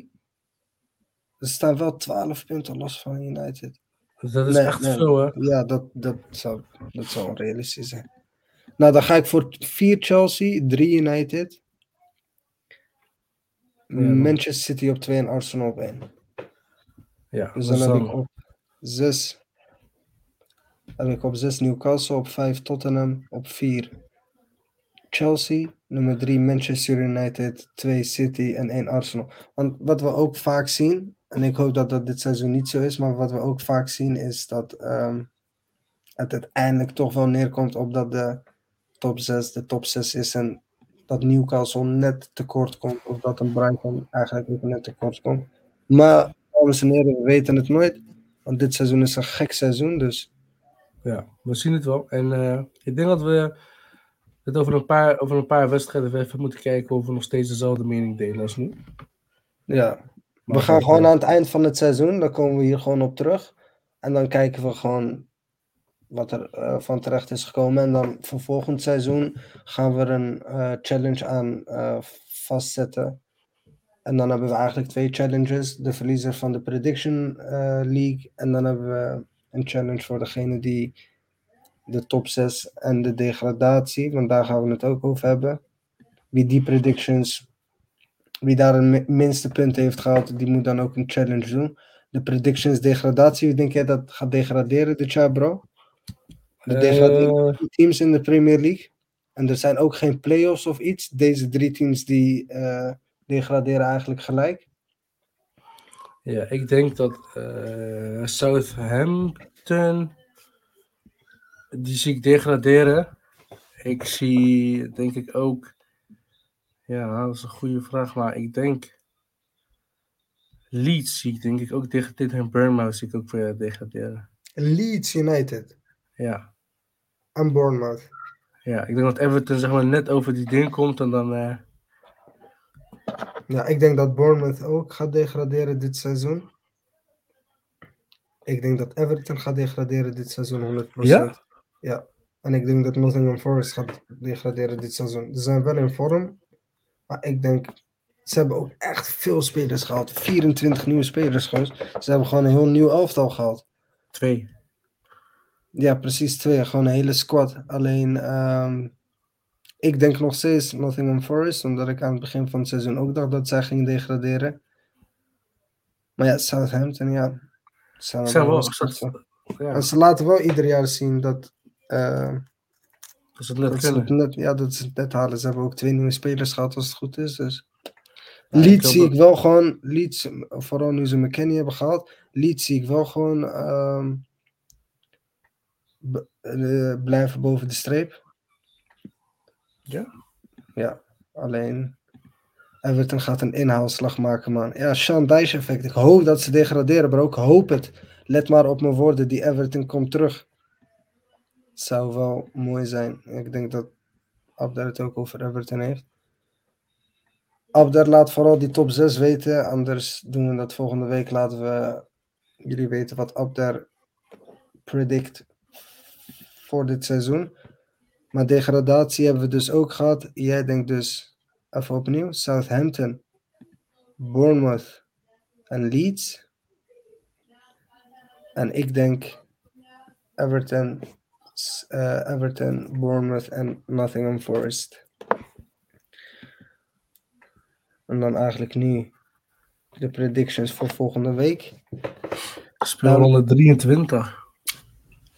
Ja, dames en heren, vorige week zijn we de prediction vergeten. Toen was Abdar ook ziek. Deze week is hij weer ziek. Volgende week laten we voor wat het is. We beginnen deze week weer. En we checken Abdar vandaag of morgen even. Om te kijken wat zijn scores zijn. En dan komen we volgende week terug bij de uitslag. Mo heeft, als het goed is, een paar wedstrijden uitgekozen. Ja... Nou, het zijn een beetje gewoon, zoals altijd, een beetje de Big Six. En als jij die kalender daarbij kan toveren. Ja. Oh, sorry. Ik zie dat op daar. Oh, sorry. Ik mis een paar comments. Dit is eerst NS. Dit blijft de top 3 als het aan mij ligt. Ik hoop het ook. En ik hoop vooral in die volgorde ook. Arsenal, Manchester City, Man U. En dan hebben we Abder met zijn predictions. Abder gaat voor 7 Tottenham, bonus. Oké, die wilde hij dus even benadrukken. Hè? Tottenham plek 7, een bijzondere. Brighton op 6, Newcastle op 5, Chelsea op 4, United op 3, City op 2, Arsenal op 1. Oké. Dus op de dames en heren, verwacht dat Arsenal op 1 eindigt. En hij geeft aan, zou wel mooi zijn. Nou, ik denk voor jou niet, mijn grote vriend. Want als Arsenal kampioen wordt, dan ga je, zoals ik zei, heel lang van mij horen. Ja, ik denk dat we de wedstrijden van volgende week, Alexis. Ja, inderdaad. Ja, kom maar. Ik weet niet wat voor wedstrijden je hebt aangekozen. West Ham tegen Chelsea. Waarom? Ik zie dat gewoon als Aguero tegen Ziyech. Ja, wel doodlachen. Sowieso de nummer 1 in de gaten houden. Dat is Arsenal tegen Brentford. Kijk, zoals daar ook geen punt verliezen na wat ze deze week hebben gedaan. Oké, maar wacht even. Wat zei je? Of wil je eerst langs... Je zei eerst Chelsea... tegen West Ham. Wie speelt thuis? West Ham, toch? En United. Wat? West Ham. West Ham speelt thuis, ja. Hoe laat? En welke dag? En zaterdag 11 februari om 13:30. West Ham tegen Chelsea. Is toch niet belangrijk, bro. Ik deed gewoon een beetje interessant om tijd te rekken. Een mooie wedstrijd. London Derby. Maar ik denk dat Chelsea... Ik denk weer een gelijkspel. Ik wilde eigenlijk zeggen Chelsea wint, maar ik denk weer een gelijkspel. Ik zeg 1-1. Oké. Dus jij zegt...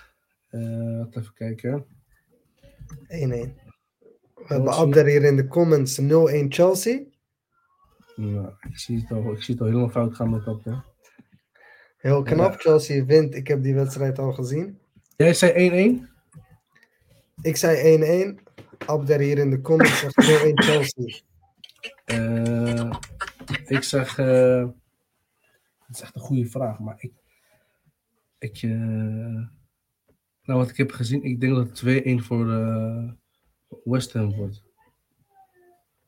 En dan heb ik als volgende wedstrijd op de lijst Arsenal tegen Brentford. Want Arsenal heeft me deze week een beetje laten schrikken, dus Arsenal speelt ook thuis, dus dan weet je dat. Ja, jij mag dit keer beginnen. Zij beginnen ook op zaterdag op februari. En spelen om 16:00, dus na Chelsea spelen zij. En ik denk dat Arsenal ze wel echt 2-0 gaat geven, op zijn minst. Alexis? Ja. Ik denk 3-1 Arsenal. 3-1 voor Arsenal? Altijd ook 2-0 Arsenal. 2-0 voor Arsenal.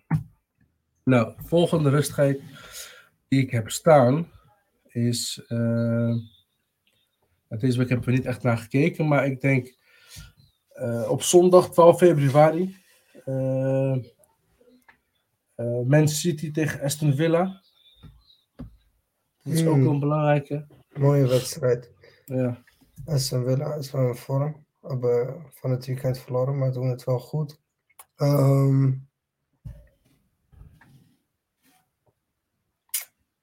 Ik speel zaterdag, zondag 12 februari om 5:30. En ik denk, en United City speelt thuis. Dus ik denk dat dit wel een 3-1 wordt voor City. Abder zegt 3-0 City. Ik zie City echt niet zo makkelijk winnen. Vooral niet tegen Aston Villa. Ja, weet je wat is? Ik denk dat, zeg maar, die momentum is beginnen. Ja, mocht Arsenal winnen, dan zit er ook eigenlijk extra druk op City. Ik zag 2-2. Gelijkspel. Oké. En dan heb ik tot slot als vierde wedstrijd, bonuswedstrijd, heb je op maandag 13 februari heb je Liverpool tegen Everton. Liverpool-Everton, Merseyside Derby. Of, sorry, eigenlijk kun ik die niet doen. Dat is eigenlijk verkeerd. Sorry, mijn fout. Aanstaande woensdag, 8 februari. Man United tegen Leeds. Ja, maar laten we Liverpool, want dat is ook een hele mooie wedstrijd. Laten we Liverpool tegen... die speelt op een maandag.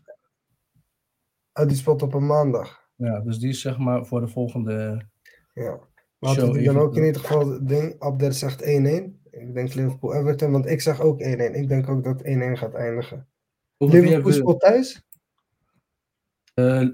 Die van maandag, Liverpool speelt thuis. Ja, en dan dames en heren, die nemen we dus mee voor volgende week. Omdat wij onze show hebben op zondag. En dan voor deze week hebben we dus alleen die drie wedstrijden. Ik ben al 1-1 voor Liverpool. 1-1 voor Liverpool lijkt me lastig, bro. Ja, ik doe 1-1 voor die wedstrijd voor Liverpool. Ja, ik denk het wel, want toen reageerde hij 1-1. En ik zag ook 1-1. Ja, maar het is, jongens, Everton staat wel op degradatie. Ze hebben weliswaar gewonnen vandaag, maar... Ik denk wel dat het 2-1 wordt voor Liverpool, hè. Ja, maar het is een derby, bro. En ze hebben dit seizoen al eerder gelijk gespeeld. Dus je ziet echt niet Liverpool makkelijk winnen.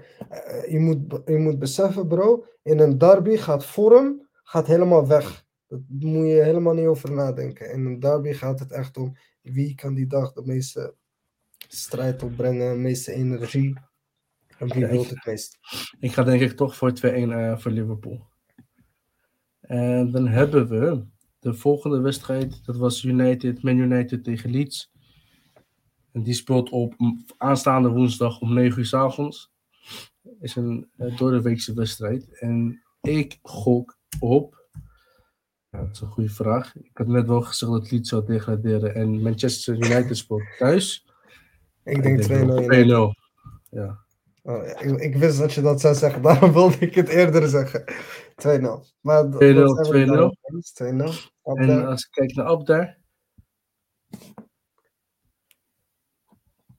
Ik ben een beetje getraumatiseerd door deze week, man. De goede clubs verliezen, slechte clubs winnen. Of dat is de... 2-0. Abda gaat ook voor een 2-0. Ja, die heeft geen mening, joh. die volgt. Kijk, ik heb even die standen hier voor mezelf even opgeschreven. Vooral dit. Maar ik zeg dan 3-0. Oké. Vooruit. Dan hebben we dus voor de Abda. Die zit momenteel op 5 punten. En dan hebben we de Alexis, die zit momenteel op 3 punten. En ik heb 2 punten. En vergeet niet, jongens. Diegene die laatste eindigt, die gaat hoe dan ook een challenge doen, hè? Hoe dan ook. Ik zat te denken aan een hot chip challenge of iets in die richting. En dat we dat dan gaan filmen, maar... Zoals de meeste moslimbroeders altijd zeggen, inshallah. Genoeg tijd om over na te denken. Nou, we zeiden altijd, inshallah. En we zien het wel. Yes, man. Ik denk dat dit hem alweer was, dames en heren. Ja, dankjewel voor het kijken vooral, man. En meedoen. Even goed volgepraat. En zet de notificatie aan, man. En dan weet je ook wanneer wij online komen... En als je notificatie hebt, mochten we dan door de week een spontane show geven. Bij wijze van voor de Champions League. Of een bijzondere gebeurtenis dat zich heeft afgespeeld. Wij zullen dan er zijn. Dus zet die notificatie ding aan. Zodat je altijd een melding krijgt wanneer we iets geks doen. Like, subscribe, abonneer. En vooral delen met je vrienden. En alleen maar love. Dankjewel voor het kijken. En ja, tot de volgende week. Tot de volgende week.